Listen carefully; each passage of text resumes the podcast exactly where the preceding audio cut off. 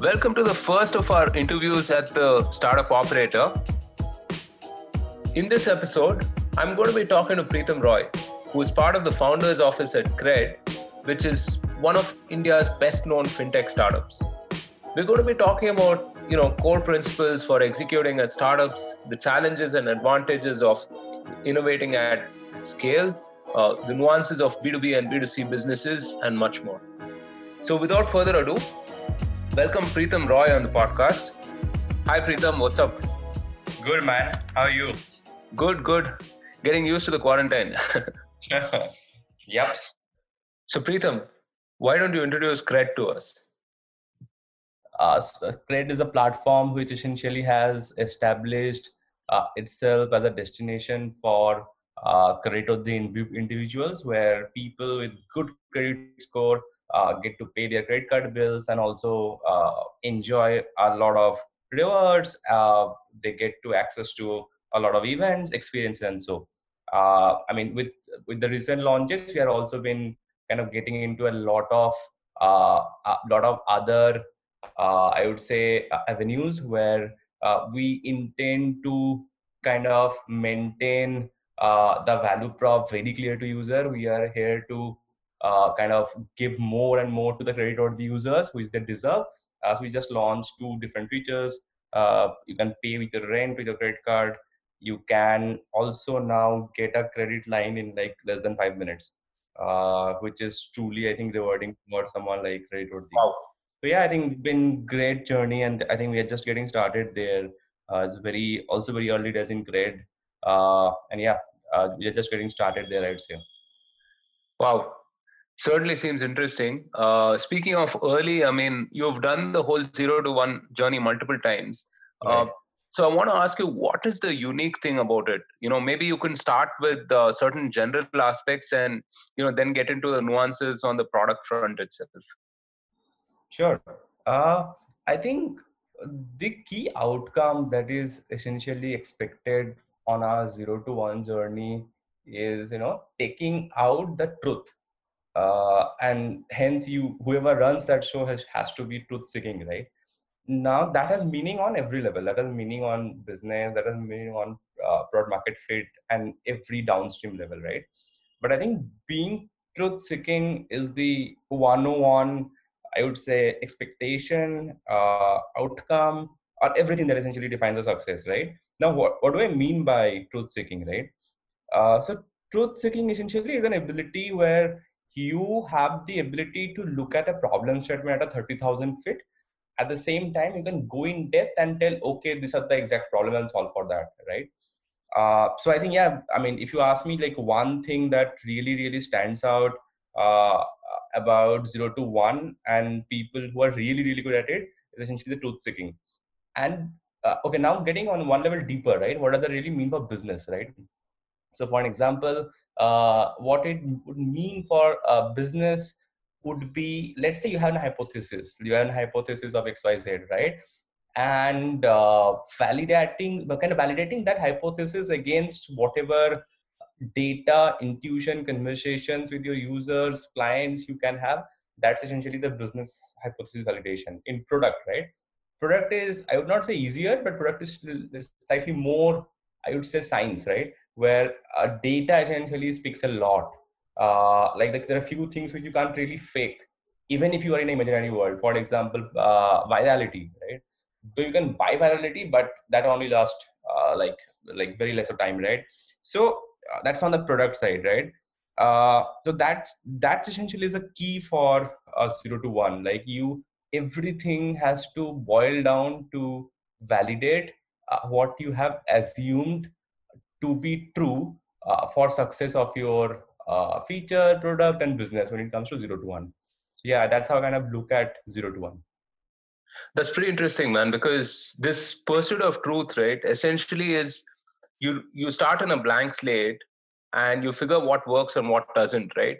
Uh, in some sense, you are reinventing whatever works for you, um, starting from that blank uh, slate as such right so the other point why i kind of uh, focus very much on the truth seeking part is i mean i have seen a lot many cases where i've seen like the smartest of founders friends around uh, who just get romanticized about the fact of their hypothesis, right? Uh, and uh, at times, by the virtue of working on a ground level, you can't really at all zoom out and look at the truth, right? It might be working out uh, in a micro level, but that doesn't really mean that you're actually closer to your uh, product market fit. So that's why truth seeking at every level is like very, very important. And I think that's the only objective, to be honest. Yeah, no, I wanna I wanna continue on that same thread because I think at that stage, right, it's so important also to project truth to your founders Right. because a lot of the times, as you mentioned, that they're trying to validate this hypothesis, and since that hypothesis originated with them, right, they do have sort of a romanticized notion of that. Right. Uh, you know, or I mean, you know, if a lot of the times you're building businesses for the first time, you you you know you read up or you listen to people and you think that okay marketing has to work x y or z way or like you know product has to be this particular way and so on Right. but there is really no you know there is no no one way of building these things right you find out what is relevant for your own uh, uh, startup per se right Yeah, yeah, yeah. So I don't think you know you can really figure out this truth-seeking components like the hypothesis, validation, how and why by googling it or essentially reading out anywhere else or listening to any you know podcast and so on and so forth. So that's extremely an extremely subjective thing uh, when it comes to actually establishing this truth, right?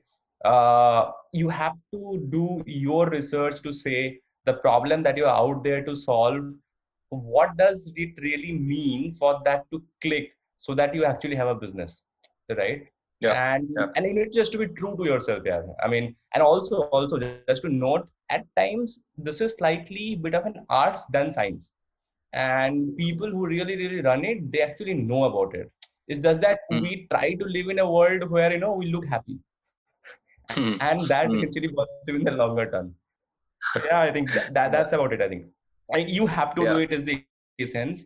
You have to do it objectively is the essence. And you can't read it up on uh, hacker noon or somewhere else is the essence is what i'm trying to say. Yeah. Everything is sort of first principles in some Right, sense of the right, right. Uh, you know word. So you've been uh, as i mentioned in my intro you've been both on the b2b side of things and the b2c side of things. Uh, i know that you wrote a you know fantastic post on this sometime back which uh, we perhaps will link on our social media. But what do you eh, what do you see as similarities and what do you think works differently in both these uh, types of business models I mean, from a very startup and early stage point of view, you ask me, uh, to be honest, in a mature stage, these two are slightly different business.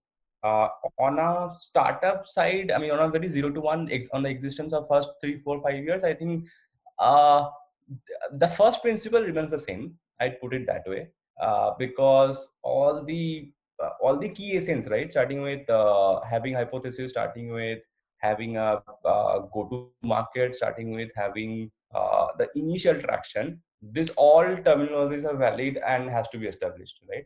Now Mhm. how that works are very different. And uh, what do you solve for and how do you solve for it is also very different right? So for an example uh, the user research that you do right uh, for a i mean it's a very long it's a very in-depth topic to be honest. Uh, Mm. when you look at b2b versus b2c was just just to give someone for someone like who is just getting started i think the the key user research right? Uh, in b2b and b2c are slightly different but it also has some common point right? I, I give an interesting thought process there right? You you may have noticed like you know the most of the successful b2b f- uh, founders right? They are in general the people who has actually faced that b2b problem in their life at some point. Mm. which which a lot of people think counterintuitive. They think no that's not true. Only b2c people actually face the problem because consumer apps are everywhere.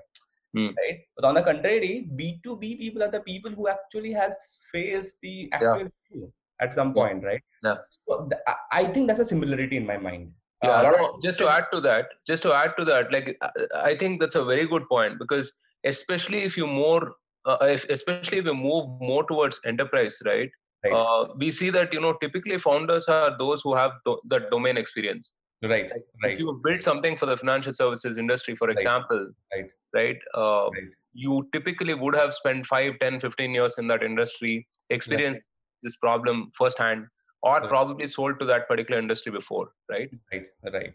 So I think yeah, that's a one call out that both kind of the both ideas kind of stem from your own experience or your own pain point mm-hmm. observation. I would say that kind of remains similar in both the cases, right? Uh, so that is first, and second, in terms of uh, in terms of thinking about so the other big component right when you try to uh, i mean when you do a business estimation to your initial go to market or anything right uh, whom are you solving for right That mm. is slightly layered in b2b so yes. let's say if you if you launch a product you may have to think on a very structured way that how do you get validated for an example let's say if you're build, build, building it something for a big bank right you mm. can't really go to the end node of the bank who is a salesperson for an example right you may have to talk with the CIO or you may have to talk with the, some of the security guy in yeah. the bank and so on and so forth. So that entry points are, and I mean, the, the, the, the major reason why this point essentially arises is the people who actually buys the software for uh, B2B and who actually uses and who mm. actually pays are very different yeah, people. A great point. So great you point. essentially cover all of them at some point of your life cycle of your zero to one to understand that really works or no. So right? the user and the decision maker for the product uh, right. is is typically different, right? Right. right. Yeah. So there are a lot of examples. There are a lot of examples of tools, let's say, which the end user of an enterprise really, really enjoys using, right? But the same tool, uh, the CIO may never ever pay because he thinks that's a threat to XYZ of their norms, mm. right? So mm. that doesn't really work. That will never scale in terms of an enterprise solution per se. Yeah. That that poses some fundamental threat to that industry.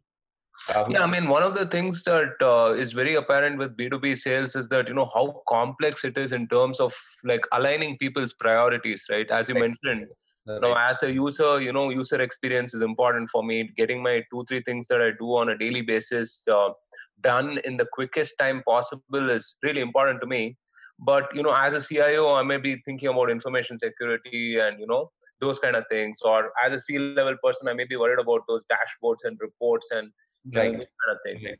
So, yeah, good point. I think yeah. these are two broader problem, uh, which I see. Like one is the relevance of facing the problem. Second one is whom are you really solving for? In B2C, that is typically straightforward. In B2B, is not.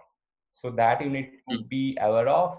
Uh, but at the same time, having said that, the problem statement that you are trying to solve uh, and the way you are trying to solve is somewhat remains similar in today's world i would right. in a b2b b2c you essentially try to optimize for the best experience. You try to optimize for a solution which uh, functionally solves the problem and so on and so forth. So those i think mm. kind of remain the same. I think those are the key difference i would say when you are kind of starting to think about right no and and this whole trend of consumerization of the enterprise as such right with mm-hmm. slack and those kind of tools right. Right. Uh, i mean software b2b software today looks very very consumerized yeah yeah, yeah. in some sense right so you have a lot of those core ux principles which are overlapping at both b2b and b2c right. skill levels right i don't yeah. think people differentiate anymore uh, where we think that b2b is all about solving functional problem doesn't yeah. involve uh, doesn't really have to be a great experience. I don't really believe in the thought process.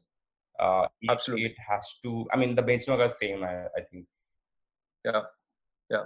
So let's move on to the next question that i had in mind which is see in your opinion what are the three ideal characteristics uh, required to be a great startup operator? You know uh, this pursuit of truth that you said uh, what is the ideal characteristic for someone to be you know an excellent pursuer of this uh, truth. And you know what are some of the deal breakers uh, in that regard?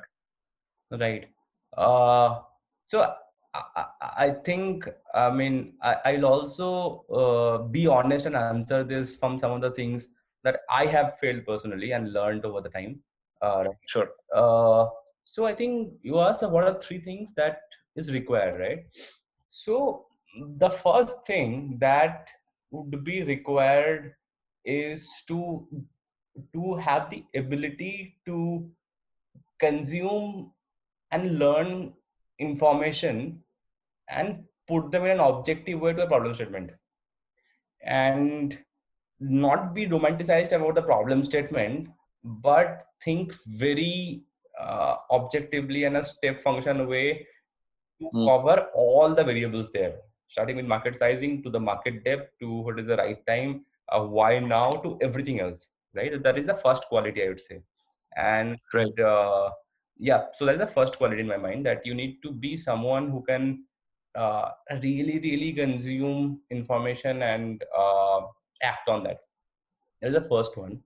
Uh, Okay. second one second one i think uh, which is which is slightly i think is a personality trait uh, which is i think great to have is uh, i think i think conviction is conviction is more of a i would say it's a it's, it's like a hormone right Hmm. uh, it- like some people have got it some people have got halfway there some people take medicine for that right so uh, Right.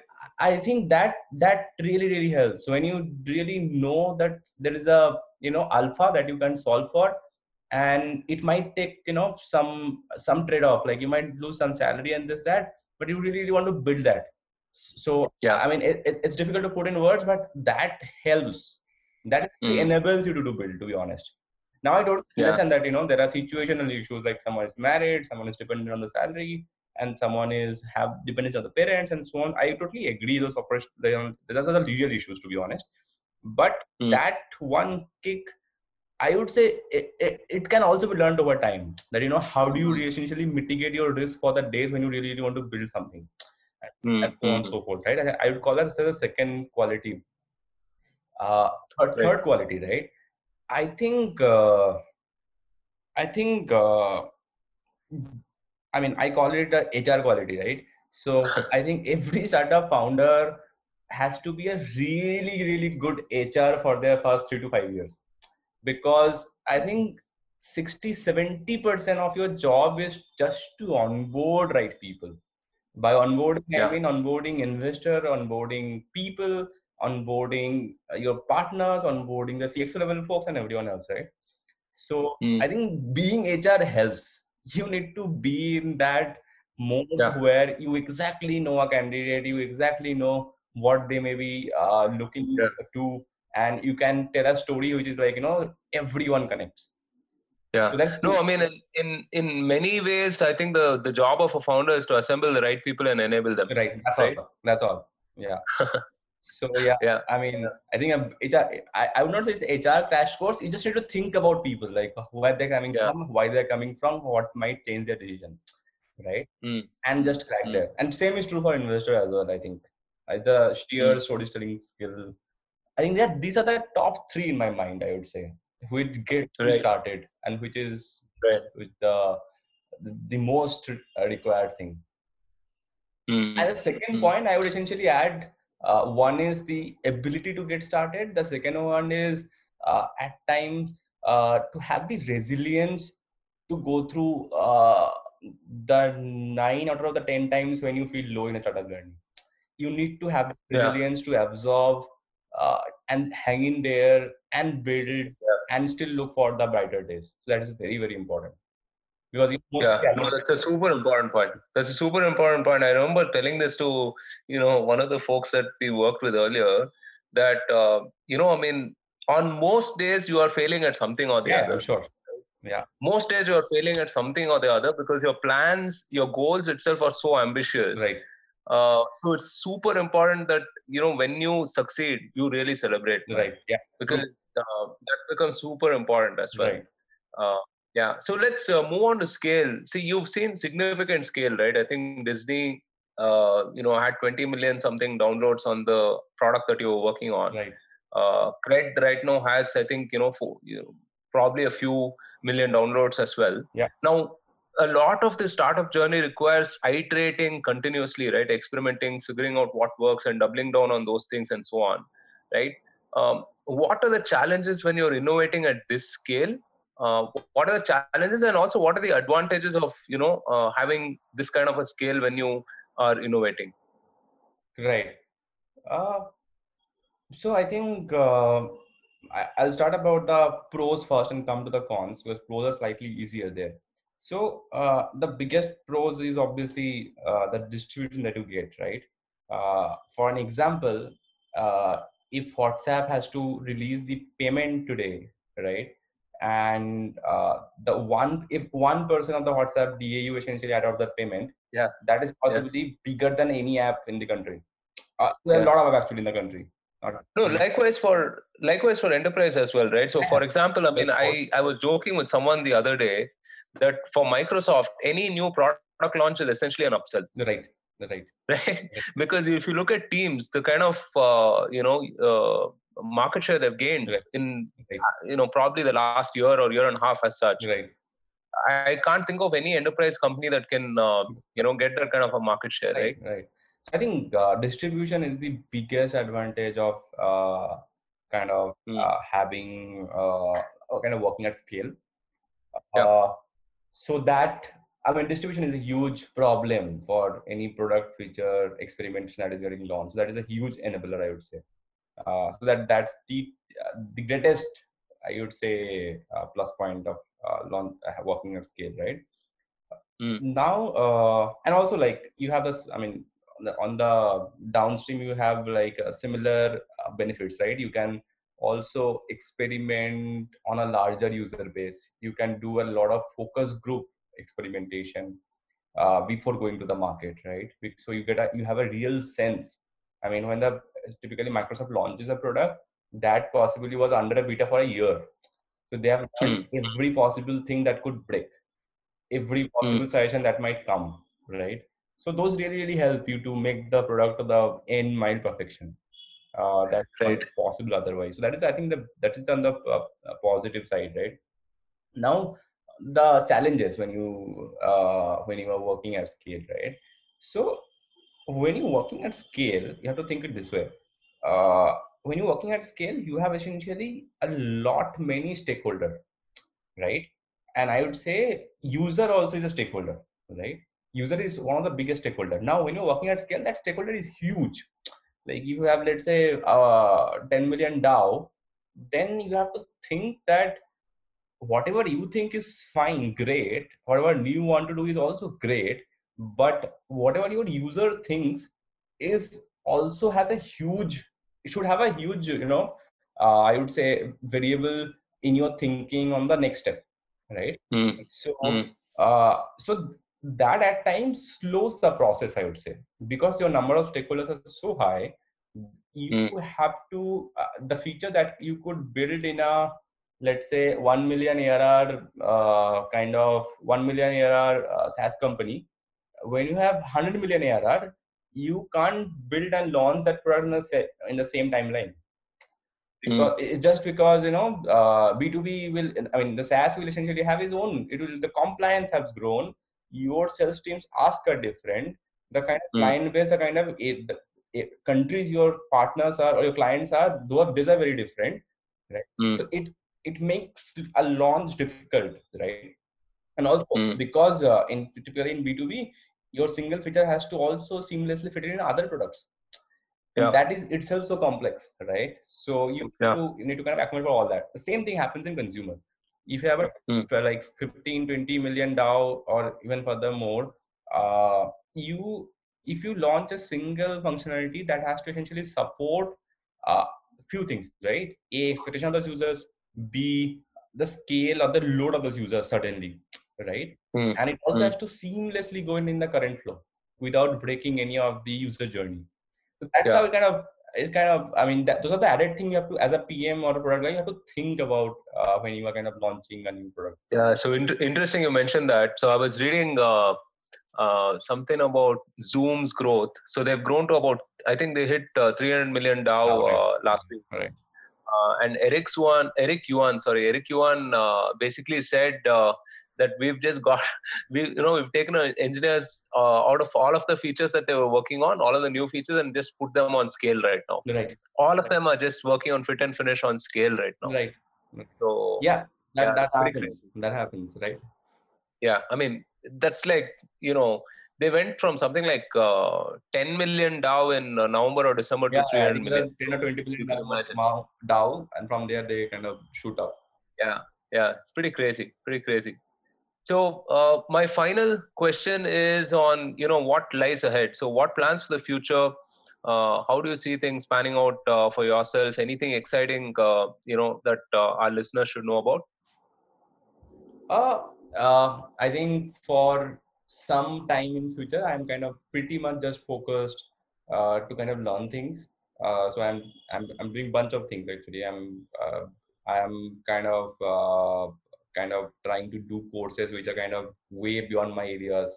Uh, things like actual machine learning, like learning some bit of it and see how things kind of work. I'm also kind of pouring into things which I have not done before. For example, uh, understanding the whole KYC industry, how that works, right? So I'm just I'm just kind of uh, trying to broaden my horizon, uh, just mm. to hmm. understand how things work, uh, what are the things that may come up in the next two three years time, kind of thing. So yeah, so I think yeah, I'm I'm in a kind of pure learning mode, uh, and I think this is gonna go on till sometime is what I sense. Uh, yeah, I think that's that. I mean, that's the only thing I have in mind to be honest now. I'm not right. seeing anything, but uh, I'm I'm also actively trying to learn. You know, is there a way of compounding yourself? Like I've, I've done mm. few things in startup and learned few, few things, and startup mm. also limits you to certain extent in terms of what you can learn otherwise. Like in my startup, mm. I couldn't ever think of you know doing a machine learning course. Mm. Now I can, right? Because I have the mental yeah. space to do that. Uh, so yeah, I think I'm just enjoying that phase. I would say. Uh, where nice. We're kind of trying to really, really compound in things, uh, understanding a lot of complex shit as well. So yeah, I think that's that's been the journey, been up, and I think it will continue for some time. Then we'll see what happens next. Nice man, you sound like you're like totally intellectually curious at this point of time and free. So right. that's uh, that's a very good vibe to have. Before we leave you, just three very short, uh, like quick fire questions. Sure. Uh, one, what is a book that you're reading? What is a podcast that you're listening to that we should all be aware of? Uh, dude, I recently uh, read or kind of at the kind of final uh, leg of uh, reading, which is uh, there's a book called How Will How Will You Measure Your Life? Uh, oh, Clayton Christensen. Yeah, there's a Clayton Christensen book. I, I didn't get a chance. Don't tell me Harish gave you this book. No, I, I I remember Harish telling me once, but Harish didn't give. Yeah, me. I finally got a. Harish, yeah, so Harish gave me this book uh, sometime last year. Fantastic book. Yeah, yeah, I think this book has really. I mean, I don't know. Is, just the time or this book has really changed me to kind of look at things in a very you know objective way. Starting mm. to look okay. Mm-hmm. He got a divorce. This could be the reason. yeah. yeah. So I think uh, that kind of been really. I, I, think it's one of the greatest book I have read in the last two three years. Good amount. Yeah. No, it's one of those books you reread. It's one of those books yeah, uh, yeah. you have to reread. Uh, yeah. Yeah. In, yeah. On podcast front, I I typically listen to a bunch of product podcast. Uh, okay. And on a generic one, I think the A16Z is great. Uh, okay. Andreessen Horowitz, the podcast is one of the great one. Uh, I'm waiting for you to plug our uh, operator start. I mean, startup operator podcast. Yeah, I, I, I have to. I have actually followed that already in Spotify. I think I'll start listening to that as well. yeah. Okay. And uh, who is one person that you look up to that people should know about? Uh, in in which sense, dude? Like I look up to different people on it for different. Then generally, products, startups, life, philosophy, anything.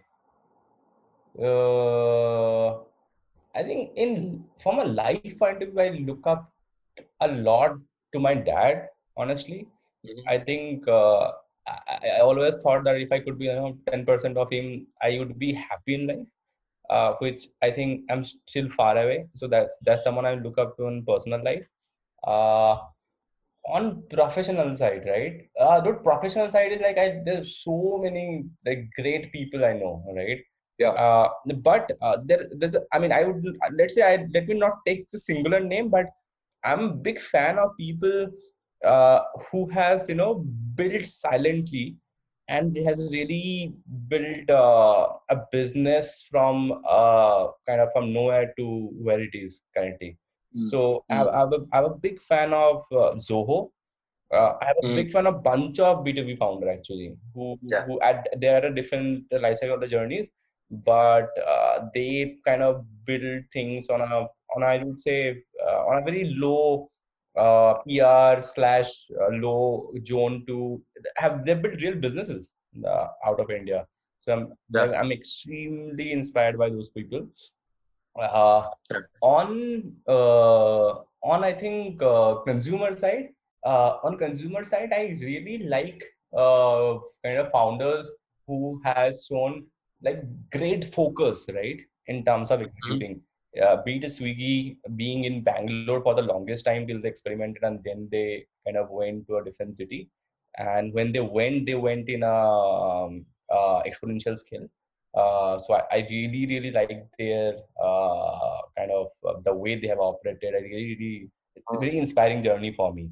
Uh, I think so. Yeah, I think Swiggy is on them. Uh, Unacademy yeah, is phenomenal execution. Yeah, yeah. So it's I, I think uh, I, I, think focus is very underrated in my mind. I mean, I have seen fo- very yeah. few people actually talk about focus. That uh, we always talk about you know growth and this and that. Uh, we always talk about those PR articles that come into newspaper. But I think hmm. focus hmm. is like is a very under uh, is a very under talked about stuff but it's it's yeah. like be variable. So I think Swiggy founders, I think they're a really really good job in terms of. Uh, so I remember the Swiggy was I think in Bangalore for first three years or so.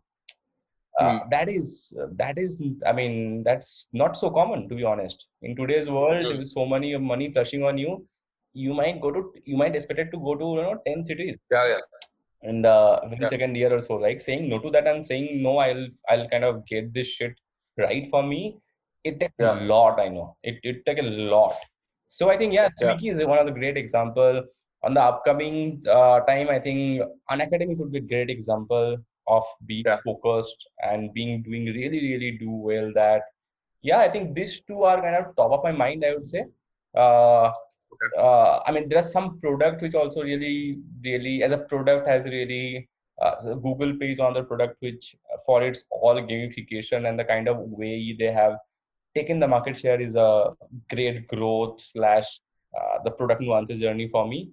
So yeah, I think mm-hmm. these are the, some of the examples I look up to. If you ask me uh, uh, on the pure startup side.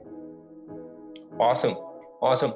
Hey Pritam, thanks so much for coming on the podcast. Yeah, thanks so much for sharing all of this, uh, Gyan. Uh, I'm sure you know with all of this insight, we'll execute a lot better uh, at our startups. Thank you so much, Pritam. Yeah, thank you. Thank you for having me.